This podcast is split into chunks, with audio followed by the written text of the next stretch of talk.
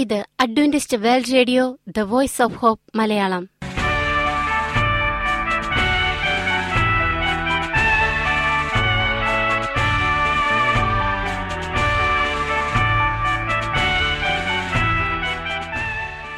നിലയ്ക്കാത്ത ദൈവസ്നേഹത്തിന്റെ ശബ്ദപ്രപഞ്ചത്തിലേക്ക് ഞങ്ങളുടെ എല്ലാ പ്രിയപ്പെട്ട ശ്രോതാക്കൾക്കും സ്വാഗതം. ഞാൻ ഷാനി ബിനോയ്. ഇന്നത്തെ പ്രധാന പരിപാടികൾ: കാവ്യശബ്ദം, ക്രിസ്തീയ ഭക്തിഗാനങ്ങളുടെയും കവിതകളുടെയും പ്രത്യേക ആസ്വാദന പരിപാടി. വചനപ്രത്യാശ, തിരുവചന സന്ദേശം. പാസ്റ്റർ ബിനോയ് ജേക്കബ് തിരുവചനത്തിൽ നിന്നും സംസാരിക്കുന്നു. ഇന്നത്തെ പരിപാടി ഒരു മനോഹരമായ ഗാനം കേട്ടുകൊണ്ട് ആരംഭിക്കാം.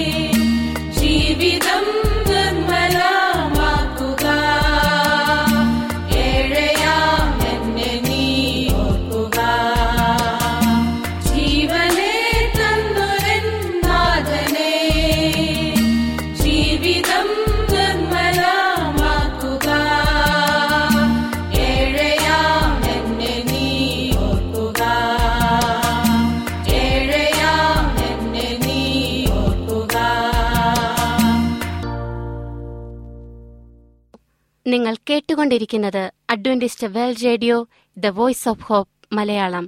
ഇനി വചനപ്രത്യാശ. ഇന്നത്തെ വചനപ്രത്യാശയിൽ അനുഗ്രഹീത പ്രസംഗകൻ പാസ്റ്റർ ബിനോയ് ജേക്കബ് തിരുവചനത്തിൽ നിന്നും പ്രസംഗിക്കുന്നു. ശുശ്രൂഷകന്റെ അമളി. പ്രിയമുള്ള സ്നേഹിത, ഇത് ക്രിസ്തുവേശുവിൽ നിങ്ങളുടെ സഹോദരൻ പാസ്റ്റർ ബിനോയ് ജേക്കബ്. ചാൾസ് ടൈലറിന്റെ മാർക്ഡ് ബൈബിൾ എന്ന പുസ്തകത്തിൻ്റെ ശബ്ദാവിഷ്കാരമാണ് നമ്മൾ തുടർച്ചയായിട്ട് കേട്ടുകൊണ്ടിരിക്കുന്നത്.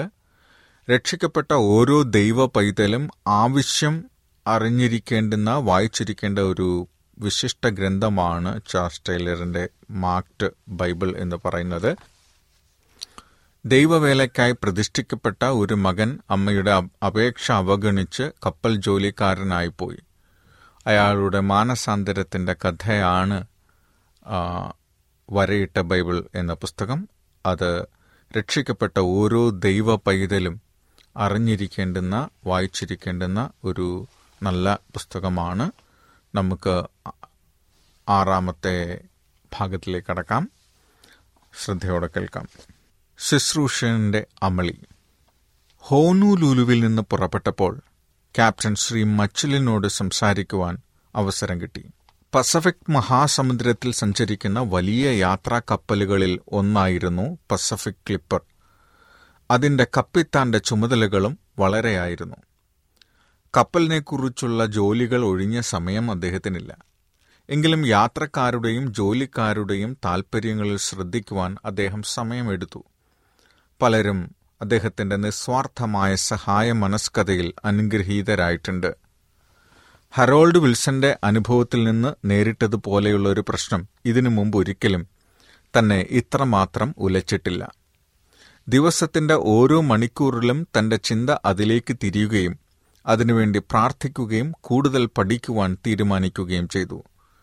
തൻ്റെ ജീവിതത്തിലെ ഒരു പ്രതിസന്ധിയായിരുന്നു അത്. വർഷങ്ങളായി ഓരോ ദിവസവും വേദപുസ്തകം വായിക്കുന്നതിനും പ്രാർത്ഥിക്കുന്നതിനുമായി വേർതിരിച്ച സമയം അയാൾക്കുണ്ടായിരുന്നു. അങ്ങനെയുള്ള ഒരു സമയത്താണ് അദ്ദേഹം ശ്രീ മിച്ചലുമായി കണ്ടുമുട്ടിയത്. രണ്ടുപേരും ഇരുന്ന് സംഭാഷണം തുടങ്ങി. ക്യാപ്റ്റൻ, മിസ്റ്റർ മിച്ചൽ, 10 കൽപ്പനകൾ അനുസരിക്കുവാൻ നാം ബാധ്യസ്ഥരാണെന്ന് താങ്കൾ വിശ്വസിക്കുന്നു? അതെ, തീർച്ചയായും ഞാൻ വിശ്വസിക്കുന്നു. വേദപുസ്തകം മൊത്തമായി ആധികാരികമായ ദൈവവചനമാണെന്നും അത് ദൈവശ്വാസീയമായി നൽകപ്പെട്ടതാണെന്നും താങ്കൾ അംഗീകരിക്കുന്നുണ്ടോ? നിശ്ചയമായും. അതല്ലാതെ സുരക്ഷിതമായ ഒരു നിലപാട് വേറെ ഇല്ല. വിശുദ്ധ ഗ്രന്ഥത്തിൻ്റെ ഏതെങ്കിലും ഒരു ഭാഗം മാറ്റിവെച്ചുകൊണ്ട് അവിശ്വാസിയോടും നിരീശ്വരവാദികളോടും ഉത്തരം പറയാൻ ഒരാൾക്കും കഴിയുകയില്ല. ക്ഷമിക്കണം ഡോക്ടർ, അങ്ങനെയാണെങ്കിൽ ശബദിനെ കുറിക്കുന്ന പ്രശ്നം അവഗണിച്ചുകൊണ്ട് ഞായറാഴ്ച സംബന്ധിച്ച് വേദപുസ്തക അടിസ്ഥാനമില്ലാതിരിക്കെ നാം നിശബ്ദരായി ഞായറാഴ്ച ആചരിച്ച് മുന്നോട്ടു പോയാൽ മതി എന്നെങ്ങനെ പറയാൻ പറ്റും? നിങ്ങൾ വേഗത്തിൽ കളിക്കുകയും ഒപ്പം പരാജയം ഏറ്റുവാങ്ങുകയും ചെയ്യുന്നതായി എനിക്ക് തോന്നുന്നു. മിച്ചൽ: ക്യാപ്റ്റൻ, 10 കൽപ്പനകൾ നാം അനുസരിക്കണം എന്ന് പറയുമ്പോൾ 4-ാം കൽപ്പന ഒഴിവാക്കിക്കൊണ്ടാണ് അത് ഞാൻ കാണുന്നത്. കാരണം 9 കൽപ്പനകളെപ്പോലെ സന്മാർഗപരമായ ഒന്നല്ല 4-മത്തേത്. ആഴ്ചയുടെ 7-ാം ദിവസത്തെപ്പോലെ തന്നെ 1-ാം ദിവസം നാം മാറ്റിവെക്കുമ്പോൾ ശബദ് കൽപ്പനയുടെ അവകാശവാദം നാം അംഗീകരിക്കുകയാണ് ചെയ്യുന്നത്. 4-ാം കൽപ്പനയിലെ സമയ സംബന്ധമായ നിഷ്കർഷ സാന്മാർഗികമല്ല. ക്യാപ്റ്റൻ: മിസ്റ്റർ മച്ചിൽ, 7-ാം ദിവസം നിന്റെ ദൈവമായ യഹോവയുടെ ശബദാകുന്നു എന്ന് ഒരു വേലയും ചെയ്യരുത് എന്ന് കർശനമായി കൽപ്പിച്ചിരിക്കുന്നത് സാന്മാർഗികമല്ല എന്നാണോ നിങ്ങൾ പറയുന്നത്?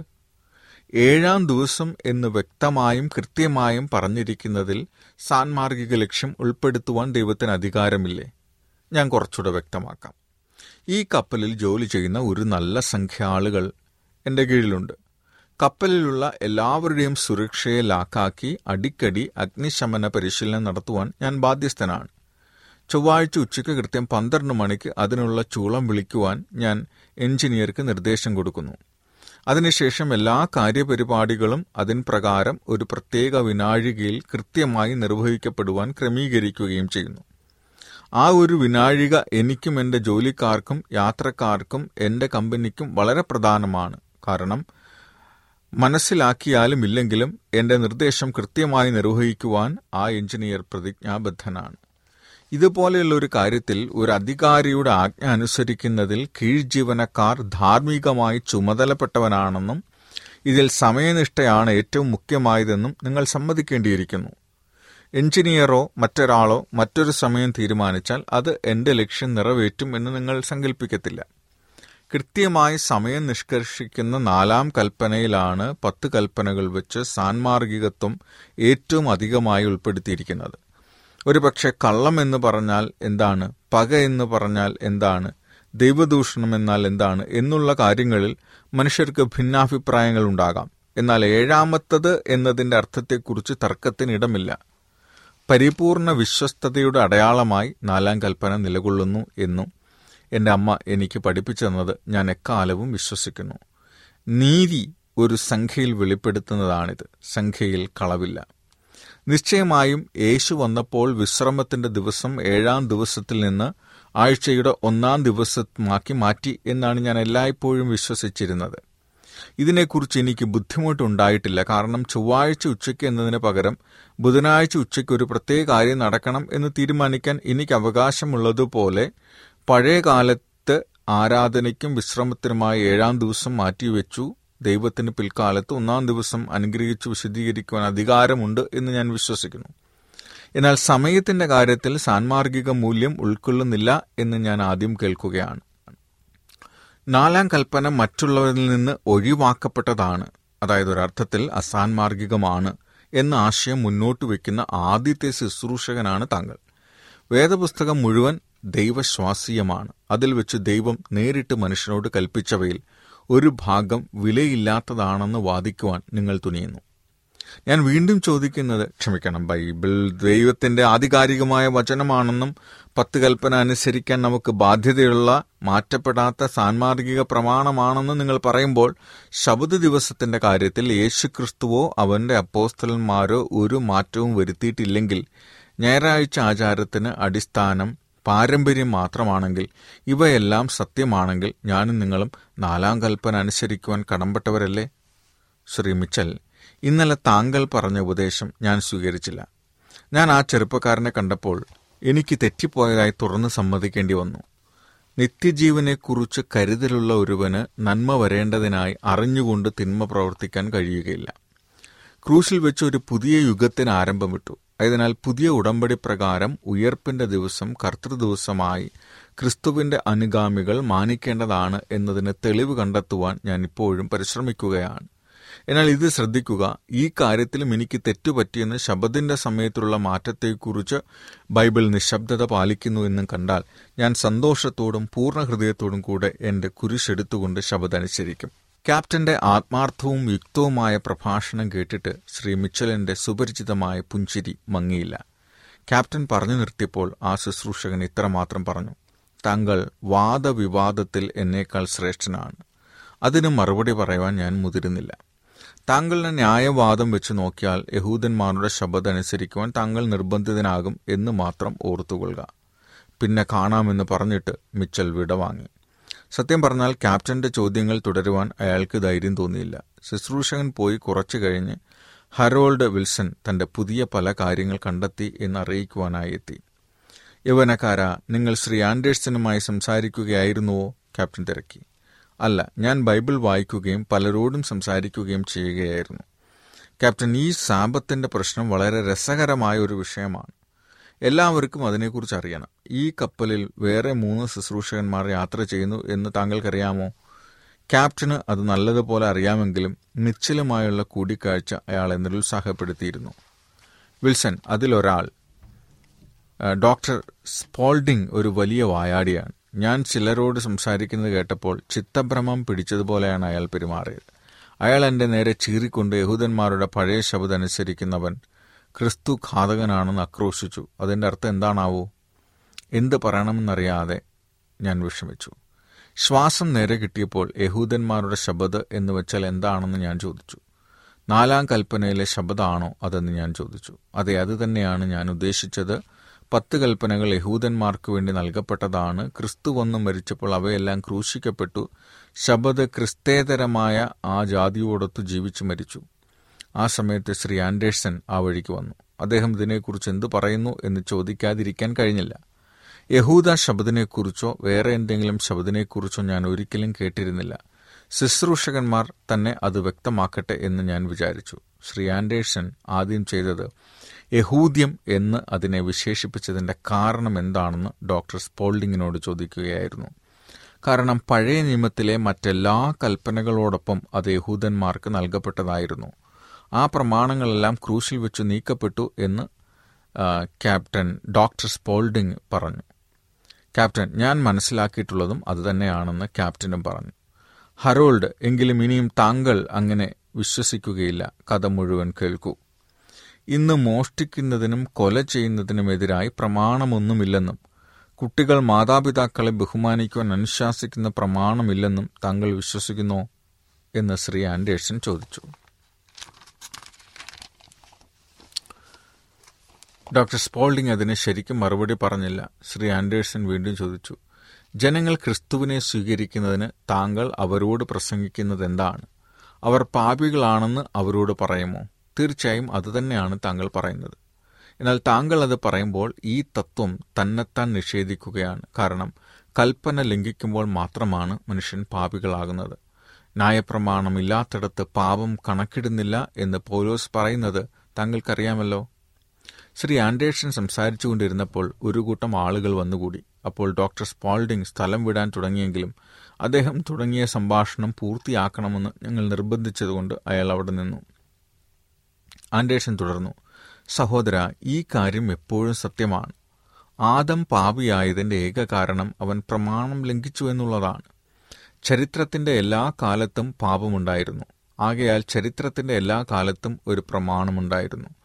ദൈവത്തിൻ്റെ സന്മാർഗ ന്യായപ്രമാണം അങ്ങനെ ചരിത്രത്തിൻ്റെ എല്ലാ സമയത്തും അതുപോലെ തന്നെ ന്യായപ്രമാണത്തിൻ്റെ ശാപത്തിൽ നിന്ന് മനുഷ്യനെ വിലയ്ക്ക് വാങ്ങുവാൻ ഒരു രക്ഷകൻ ഉണ്ടായിരുന്നിട്ടുണ്ട്. ന്യായപ്രമാണം, പാപം, രക്ഷിതാവ്, ഈ മൂന്ന് കാര്യങ്ങളാണ് വേദപുസ്തക കഥയിലെ പ്രധാനപ്പെട്ട ഘടകങ്ങൾ. തെളിവിനായി വായിക്കാൻ ഞാൻ എൻ്റെ ബൈബിൾ അദ്ദേഹത്തിന് കൊടുത്തു. അദ്ദേഹം ധാരാളം വാക്യങ്ങൾ ഉദ്ധരിച്ചു. ഓരോ പ്രസ്താവനയ്ക്കും ഉപോത്ബലകമായി ഓരോ വാക്യം. 1 യോഹന്നാൻ 3:4 പാപം ന്യായപ്രമാണത്തിൻ്റെ ലംഘനമാണെന്നും, റോമ 5:13 ന്യായപ്രമാണമില്ലാത്തടത്ത് പാപമില്ല എന്നും, റോമർ 5:12 ആദം പാപം ചെയ്തു എന്നും, വെളിപ്പാട് 13:8 ക്രിസ്തു ആദിമുതൽ രക്ഷിതാവാണെന്നും കാണിച്ചു. ക്യാപ്റ്റൻ തൻ്റെ സ്വന്തം വേദപുസ്തകത്തിൽ വെളിപ്പാട് 13:8 പരിശോധിച്ചു. അത് അദ്ദേഹത്തിന് പുതിയതായി തോന്നി. യവനക്കാര, ഈ വാക്യം പറയുന്നത് ക്രിസ്തു ലോകസ്ഥാപനത്തിന് മുമ്പ് അറുക്കപ്പെട്ടു എന്നാണ് അല്ലേ? അത് വാസ്തവത്തിൽ എനിക്ക് മനസ്സിലാകുന്നില്ല. അത് ശ്രീ ആൻഡേഴ്സൺ വിശദീകരിച്ചതിങ്ങനെയാണ്. ക്രിസ്തു വരുന്നതിന് മുമ്പ് മനുഷ്യർക്ക് സുവിശേഷമുണ്ടായിരുന്നു. വരുവാനുള്ള വീണ്ടെടുപ്പുകാരനിൽ ഉള്ള വിശ്വാസത്താൽ അവർ രക്ഷിക്കപ്പെട്ടു. ഗലാത്യർ 3:8, യോഹന്നാൻ 8:56 അദ്ദേഹം വായിച്ചു.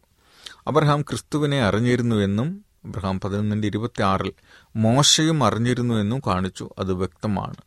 തുടർന്ന് ആദിയിൽ ശബദ് നൽകിയതും 10 കൽപ്പനകൾ പ്രസ്താവിച്ചതും ഇസ്രായേൽ ജനത്തോടൊപ്പം അവരുടെ യാത്രയിൽ ഉണ്ടായിരുന്നതും ക്രിസ്തു ആണെന്ന് തെളിയിച്ചു തന്നു. ഡോക്ടർ സ്പോൾഡിങ്ങിന് ഇതൊന്നും പിടിച്ചില്ല. എങ്കിലും ബൈബിളിൽ നിന്നും തെളിയിച്ചു കാണിച്ചപ്പോൾ സമ്മതിക്കേണ്ടി വന്നു. അവസാനം ശ്രീ ആൻഡേഴ്സൺ ചോദിച്ചു, ക്രിസ്തുവാണ് ലോകങ്ങളെ സൃഷ്ടിച്ചതെങ്കിൽ അത് താങ്കൾ സമ്മതിക്കുന്നുണ്ടല്ലോ. ക്രിസ്തുവാണ് ശബദ് സ്ഥാപിച്ച് മനുഷ്യന് നൽകിയതെങ്കിൽ അതും താങ്കൾ സമ്മതിക്കുന്നു. അവനാണ് സീനായിൽ ന്യായപ്രമാണം പ്രസ്താവിച്ചതെങ്കിൽ, അങ്ങനെ ശബദ് വീണ്ടും നൽകിയതെങ്കിൽ, പഴയ കാലത്ത് അറിയപ്പെട്ടിരുന്ന ശബദ് ക്രിസ്തുവിൻ്റെ ശബദും അങ്ങനെ ക്രിസ്തീയ ശബദമാണെന്ന് പറയുന്നതല്ലേ ശരി? സ്പോൾഡിങ് പരിങ്ങിയത് കണ്ട് ഞങ്ങളെല്ലാവരും ചിരിച്ചു. അയാൾ ശരിയെന്ന് മാത്രം പറയാതെ നിർവാഹമില്ലായിരുന്നു. തങ്ങൾ പിരിയുന്നതിന് മുമ്പ് ശ്രീ ആൻഡേഴ്സൺ പറഞ്ഞു, സുഹൃത്തുക്കളെ, യഹൂദ ശബദ് എന്ന പ്രയോഗം ക്രിസ്ത്യാനികൾ ഒഴിവാക്കേണ്ടതാണ്. നിങ്ങൾ മനസ്സിലാക്കുമല്ലോ, ദൈവത്തിൻ്റെ യഹൂദ ന്യായപ്രമാണം എന്ന് നാം പറയാറില്ലല്ലോ. ന്യായപ്രമാണവും അതിൻ്റെ ഒരു ഭാഗമായ ശബദും ആദിയിൽ യഹൂദ ജാതി ഉണ്ടാകുന്നതിന് 2500 വർഷങ്ങൾക്ക് മുമ്പ് നൽകിയതാണ്. ശബദ് സകല മനുഷ്യർക്കുമായിട്ടാണ് നൽകപ്പെട്ടിട്ടുള്ളത്. മർക്കോസ് 2:27 അത് മനുഷ്യൻ നിമിത്തമുണ്ടായി എന്ന് യേശു പറഞ്ഞു. ഡോക്ടർ സ്പോൾഡിങ് ഉത്തേജിതനായി ഇങ്ങനെ പറഞ്ഞു, ഏകപക്ഷീയമായ ഒരു ചർച്ചയായിരുന്നു ഇന്നത്തേത്. ഇതിനെക്കുറിച്ച് നിങ്ങൾക്ക് ആർക്കെങ്കിലും കൂടുതൽ പഠിക്കാൻ താല്പര്യമുണ്ടെങ്കിൽ നാളെ 2 മണിക്ക് ഇവിടെ വന്നുകൂടണം. ഞാൻ ചില കാര്യങ്ങൾ കാണിച്ചു തരാം. 7-ാം ദിന ശബത്ത് വെറും ചുക്കാണെന്ന് നിങ്ങൾക്ക് മനസ്സിലാകും എന്ന് അദ്ദേഹം പറഞ്ഞു. ഹരോൾഡിൻ്റെയും ശ്രീ മിച്ചലിൻ്റെയും ആ കപ്പിത്താൻ്റെയും ശ്രീ ആൻഡേഴ്സിൻ്റെയും ഒപ്പം നമുക്ക് സഞ്ചരിക്കാം. അവരുടെ ആശയ സംവാദങ്ങൾ എങ്ങനെയാണ് ഒരു വ്യക്തിയെ യഥാർത്ഥ മാനസാന്തരത്തിലേക്ക് നയിക്കുന്നത് എന്നുള്ള വലിയ പാഠത്തിലേക്ക് വരാം. 2 പ്രധാനപ്പെട്ട ആശയങ്ങളെക്കുറിച്ചാണ് ആ വ്യക്തികൾ അവിടെ സംസാരിക്കുന്നത്. അപ്പോൾ അതിൻ്റെ 2 വശങ്ങളും സംഭാഷണങ്ങളായി നമ്മൾ ഉൾപ്പെടുത്തിയിട്ടുണ്ട്. അതിൽ ആൻഡേഴ്സനും ഹരോൾഡും ഒക്കെ പറയുന്ന ഭാഗങ്ങൾ വളരെ പ്രധാനപ്പെട്ട ആശയങ്ങളാണ്. അത് ചോദ്യോത്തര രൂപത്തിലുള്ള ഒരു ശബത്തിനെക്കുറിച്ചുള്ള സംഭാഷണമാണ്. അത് നമുക്ക് കേൾക്കാം. കേൾക്കുമ്പോൾ എങ്ങനെയാണ് ഓരോ ആശയങ്ങളും ഓരോ ആളുകൾ പ്രസൻറ്റ് ചെയ്യുന്നത് എന്ന് നമുക്ക് മനസ്സിലാക്കുവാനിടയായിത്തീരും. അതെല്ലാം ഓരോ വേദപുസ്തക ആശയങ്ങളെക്കുറിച്ചുള്ള ആളുകളുടെ കാഴ്ചപ്പാടാണ്. കാഴ്ചപ്പാടുകൾ എങ്ങനെയാണ് തിരുത്തപ്പെടുന്നത് എന്നും നമുക്ക് ഈ ഒരു സന്ദേശത്തിലൂടെ മനസ്സിലാക്കുവാൻ തക്കവണ്ണം സാധിക്കുന്നതാണ്. അതിന് നമ്മുടെ ജീവിതങ്ങളെ നമുക്ക് സമർപ്പിക്കാം. കർത്താവ് നമ്മളെ സ്നേഹിക്കുകയാണ്. പാപം എന്ന് പറയുന്നത് കൽപ്പനാ ലംഘനമാണ്. പാപത്തിൻ്റെ ശമ്പളമാണ് മരണം. അതുകൊണ്ട് കർത്താവായ യേശു ക്രിസ്തു ആണ് പാപത്തിൽ നിന്ന് നമ്മളെ മോചിപ്പിക്കുന്ന രക്ഷകൻ. ആ യേശു ക്രിസ്തു തന്നെയാണ് പാപത്തിൽ നിന്ന് നമ്മളെ മോചിപ്പിച്ച് നിത്യജീവൻ നൽകുന്ന നമ്മുടെ രക്ഷകൻ. ആ യേശു ക്രിസ്തു സൃഷ്ടിതാവ് കൂടിയാണ്. ആ യേശു ക്രിസ്തു ആണ് പ്രപഞ്ചത്തിൻ്റെ സൃഷ്ടിയിൽ ഒപ്പം ഉണ്ടായിരുന്നത്. അത് നമുക്ക് യോഹന്നാൻ 1:1 കാണാം. ആദിയിൽ വചനമുണ്ടായിരുന്നു, വചനം ജഡമായിത്തീർന്നു, കൃപയും സത്യവും നിറഞ്ഞവനായി നമ്മുടെ ഇടയിൽ പാർത്തു. ഉളവായതെല്ലാം അവനാൽ ഉളവായി, അവനെ കൂടാതെ ഒന്നും ഉളവായിട്ടില്ല എന്നുള്ള വാക്യം അതിന് ഏറ്റവും പ്രധാനപ്പെട്ട ഒരു ആശയമാണ്. അപ്പോൾ നമുക്ക് ഹരോൾഡിൻ്റെ ഒപ്പം അദ്ദേഹത്തിൻ്റെ കാഴ്ചപ്പാടുകളിലൂടെയുള്ള സഞ്ചാരം തുടരാം. ദൈവത്തിൻ്റെ ആത്മാവ് എങ്ങനെയാണ് ശ്രീ ആൻഡേഴ്സണിലൂടെ മറ്റുള്ളവരോട് സംസാരിക്കുകയും അവരുടെ ചിന്താഗതികളിൽ കാഴ്ചപ്പാടിൽ മാറ്റം വരുത്തുന്നതും നമുക്ക് തുടർന്ന് ഉള്ള ദിവസങ്ങളിൽ കാണാവുന്നതാണ്. ദൈവം നമ്മളെ ഓരോരുത്തരും അനുഗ്രഹിക്കട്ടെ. നമുക്ക് പ്രാർത്ഥിക്കാം. അടിയങ്ങളെ അതിവാത്സല്യമായി സ്നേഹിക്കുന്ന സ്വർഗീയ പിതാവേ, വലിയ വേദപുസ്തക സത്യത്തെക്കുറിച്ച് മനസ്സിലാക്കുവാൻ നീ ഞങ്ങളെ സഹായിക്കുന്നത് കൊണ്ട് അങ്ങേ സ്തുതിക്കുന്നു. കർത്താവേ, ഒരു കപ്പൽ യാത്രയിൽ വ്യത്യസ്തമായ വ്യക്തികൾ ആൻഡേഴ്സൺ എന്ന് പറയുന്ന ഒരു വ്യക്തിയുടെ ജീവിത കാഴ്ചപ്പാടിലൂടെ പഠിക്കുകയാണ്. ആ പഠനത്തിൽ ഞങ്ങളും ഒപ്പം സഞ്ചരിച്ച് അങ്ങ് പറയുന്ന കാര്യങ്ങൾ എന്തൊക്കെയാണെന്ന് മനസ്സിലാക്കി ഞങ്ങളുടെ ജീവിതം അങ്ങേക്ക് സമർപ്പിച്ചുകൊണ്ട് നിത്യജീവനെ കാത്തിരിക്കുവാൻ നീ ഞങ്ങളെ സഹായിക്കണമേ. ഞങ്ങളുടെ പ്രാർത്ഥന കേട്ടതുകൊണ്ട് അങ്ങേ സ്തുതിക്കുന്നു. സകലവും യേശുവിൻ്റെ നാമത്തിൽ ചോദിക്കുന്നു, കൃപയോട് കേൾക്കണം സ്വർഗീയ പിതാവേ. ആമേൻ, ആമേൻ.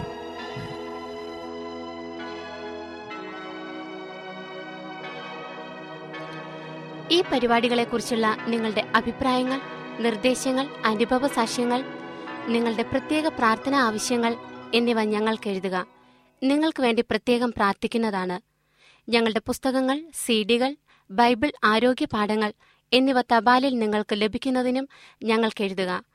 ഞങ്ങളുടെ വിലാസം: Adventist world radio Malayalam, post box number 17, Pune 411001, Maharashtra, India. വിലാസം ഒരിക്കൽ കൂടി: Adventist world radio Malayalam, post box number 17, Pune 411001, Maharashtra, India. ഞങ്ങളുടെ ഇമെയിൽ binoyjacob01@gmail.com. ഈ പരിപാടികൾ ഓൺലൈനായി ശ്രവിക്കുന്നതിന് ഞങ്ങളുടെ വെബ്സൈറ്റായ www.awr.org സന്ദർശിക്കുക. ഇന്നത്തെ പരിപാടികൾ ഇതുവരെ കേട്ടുകൊണ്ടിരുന്ന എല്ലാ പ്രിയപ്പെട്ട ശ്രോതാക്കൾക്കും നന്ദി. നാളെ ഇതേ സമയം ഇതേ മീറ്റർ ബാൻഡിൽ നമ്മൾ കണ്ടുമുട്ടുന്നതുവരെ ദൈവത്തിന്റെ അനവധിയായ അനുഗ്രഹങ്ങൾ നിങ്ങൾക്ക് കൂട്ടായിരിക്കട്ടെ. നമസ്കാരം.